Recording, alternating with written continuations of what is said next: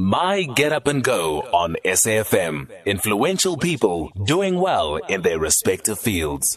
This morning on Sound Awake, uh, we are chatting to Ntsiki Mazwai, poet, musician, a beadwork artist, a TV host, and activist on our Get Up and Go. She's, of course, a talented and unique artist who tells many stories through various disciplines.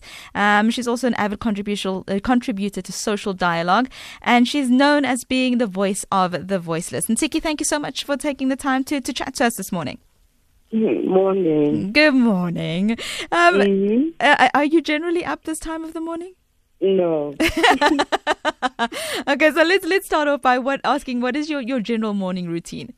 What's your get up and go for the morning? Um, I just wow, I'm a morning person, so I don't really have um routine or whatever. I'm just, I'm just excited to wake up in the morning. So I wake up. Um, I probably tweet Tweeting is the first thing you do in the morning. Go through the feed and see mm. what's trending. Um, mm-hmm. What do you say? What would you say um, keeps you motivated on a daily basis?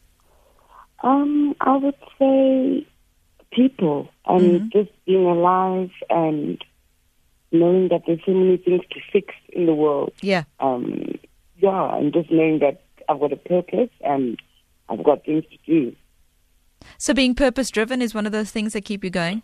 Definitely, definitely, definitely, definitely, definitely. Um, I know that my journey is about creating dialogue and conversation mm-hmm. and healing in the country. Yeah. And um, I try to do that all the time, whether it's through my blog, through my music, um, or through my Twitter. But I know that my job on this earth is to make people talk so the process of healing can begin. You know, when it comes to, to living your purpose or, or finding, you know, your, your passion or what sparks your joy, um, sometimes people just really don't know. What kind of advice would you give to somebody who is still looking for, for what their purpose is or, or what their passion is?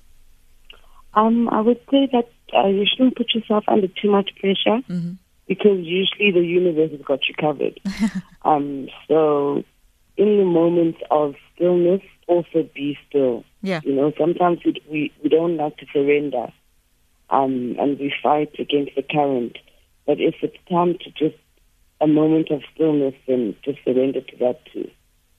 Now, you, one of the things that you mentioned eh, is that you know there's still work to be done, um, and mm. looking at looking this world at this world that we find ourselves in, and often mm. uh, leadership is one of those places where where we we looked for leadership. If you had to define leadership, what does it mean to you? Um, for me, leadership is about caring about the masses mm-hmm. um, more than uh, a few elite or some. Um, so, for me, leadership is about looking after the whole. And for me, it's about listening mm-hmm. and it's about having vision and leading people to somewhere. Because I always find that um, we've got a populist culture, yeah. and like it becomes a, a popularity contest, or it becomes about slogans, or you know, mm-hmm. um, it's not really about what are the, the ideals that a person is pushing. Yeah, we never hear the vision, and we never hear guidance from leaders. So for me, that's it's a lot about vision and listening. Um, and then just finally, is there something that you're working on at the moment? that we should be looking out for? Something that's that's going to be breaking on the horizon soon? Um. Oh, I just released a song called um, Impilo, I Choose Life, uh-huh. with DJ Guzman.